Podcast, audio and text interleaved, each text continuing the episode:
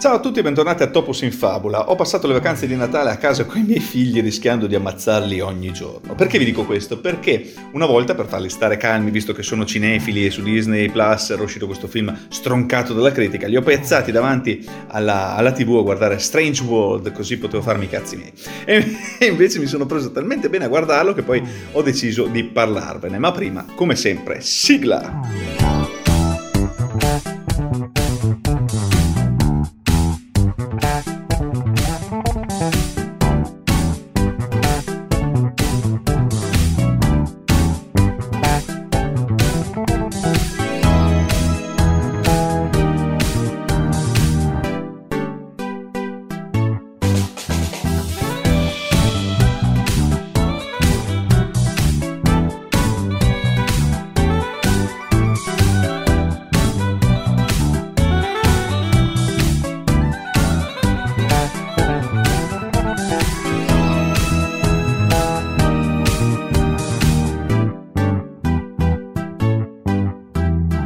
Dei maggiori pregi della Disney è sempre stato quello di saper amabilmente rimescolare storie classiche per ogni nuova generazione. La Casa del Topo ha costruito le sue fondamenta su adattamenti musicali di fiabe di pubblico dominio, ma nel corso degli anni ha poi allargato il tiro alle avventure fantasy, ai racconti popolari, addirittura alle rivisitazioni di Shakespeare in chiave animalesca, anche se qualche opera originale contemporanea è anche presente nel mazzo. Si può dire che il pastiche sia il pane quotidiano dello studio americano. Quindi quando la Disney scopre un genere per lei completamente inedito con cui poter giocare, i motivi per festeggiare non mancano, almeno sulla carta, soprattutto quando si tratta di un genere così insolido e imprevedibile come l'avventura pulp. Strange World, un mondo misterioso, il nuovo film d'animazione per la stagione natalizia 2022 diretto da Don Hall, quello che ha diretto Raya e l'ultimo drago per chi l'ha visto, e scritto e codiretto da King Nguyen, anche lui già dietro a Raya e l'ultimo drago, prende liberamente ispirazione dai racconti dei primi del Novecento con protagonista Doc Savage e dai film fantasy-action come Viaggio al centro della Terra e King Kong.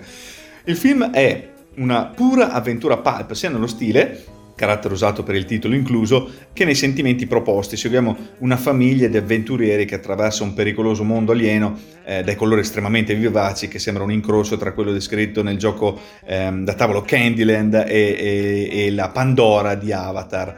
Strange World si porta tuttavia dietro un atteggiamento assolutamente moderno che potrebbe impedirgli di entrare a far parte della folta schiera dei classici senza tempo marchiati Disney. Veniamo condotti nella fantomatica Avalonia, una terra presa direttamente da un fumetto degli anni 30, popolata da carrozze trainate da cavalli, da persone vestite come agli inizi del XX secolo, un po' un mondo steampunk. Un cinegiornale d'epoca introduce il leggendario esploratore Jäger Clayd, doppiato in originale da Dennis Quaid e in italiano dal grandissimo Francesco Pannofino, e da suo figlio Searcher, interpretato nella versione inglese da Jake Gyllenhaal e dal nostro Marco Bocci nella versione italiana, mentre sfidano terreni accidentati e montagne impervie in cerca di una nuova casa per il loro popolo in difficoltà. Searcher però non condivide l'atteggiamento impavido del padre, preferendo guardare quello che concretamente gli sta già intorno per trovare una soluzione piuttosto che l'orizzonte lontano, forse irraggiungibile. Quando il ragazzo scopre una pianta che potrebbe diventare una fonte di energia per il popolo di Avalonia, la frattura tra lui e il padre si trasforma così in un abisso. Il burbero e poco propenso al dialogo Jäger decide di partire da solo alla ricerca del sogno, mentre Searcher torna ad Avalonia per coltivare la nuova risorsa chiamata Pando.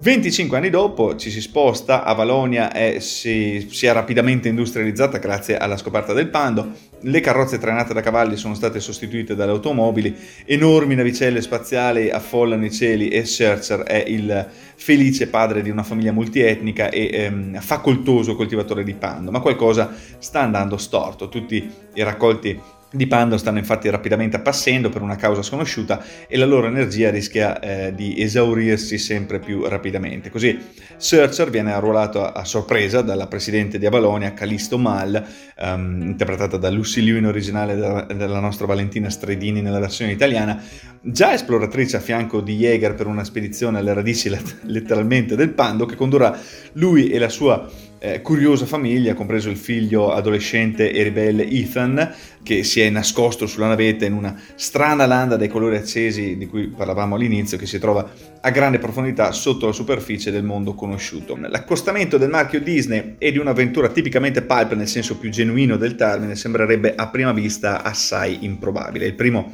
è conosciuto come l'apice delle narrazioni dai buoni sentimenti per le famiglie, l'altro è completamente l'opposto, generalmente, ma non è esattamente così.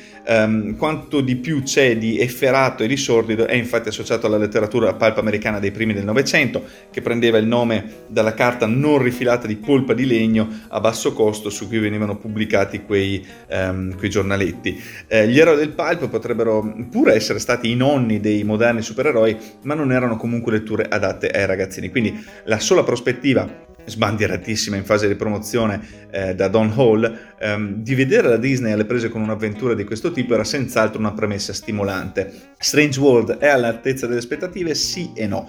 Dal momento in cui sono state diffuse le prime immagini del film, è stato difficilmente negabile che il film avesse in effetti l'aspetto di una tipica avventura pulp. L'universo che mostrava era color caramella, folle, abbacinante. Mostri dalla forma di ameba, dinosauri gommosi popolavano questa terra dai toni rosa e viola, che sembrava allo stesso tempo letale e amichevole per i suoi esploratori umani impreparati. E poi i successivi trailer hanno lasciato intendere che blob blu muti sarebbero stati le simpatiche spalle comiche dei protagonisti. Così, fin dai primi istanti, Strange World dimostrava di essere riuscito a catturare lo spirito delle avventure pulp, quell'idea che tutto possa accadere e che le situazioni possano diventare ancora più strane e assurde.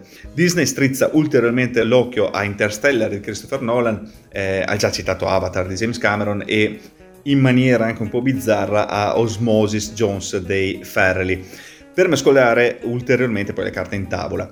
Come pastiche, Strange World è effettivamente un successo. Come film con una propria precisa identità invece lascia un po' a desiderare. In poche parole, Strange World è un puro e classicissimo titolo sulla tematica un po' abusata del rapporto difficile tra padre e figlio, in questo caso padri e figli, ed è il più tipico conflitto padre-figlio che si possa trovare sul grande schermo nel 2022.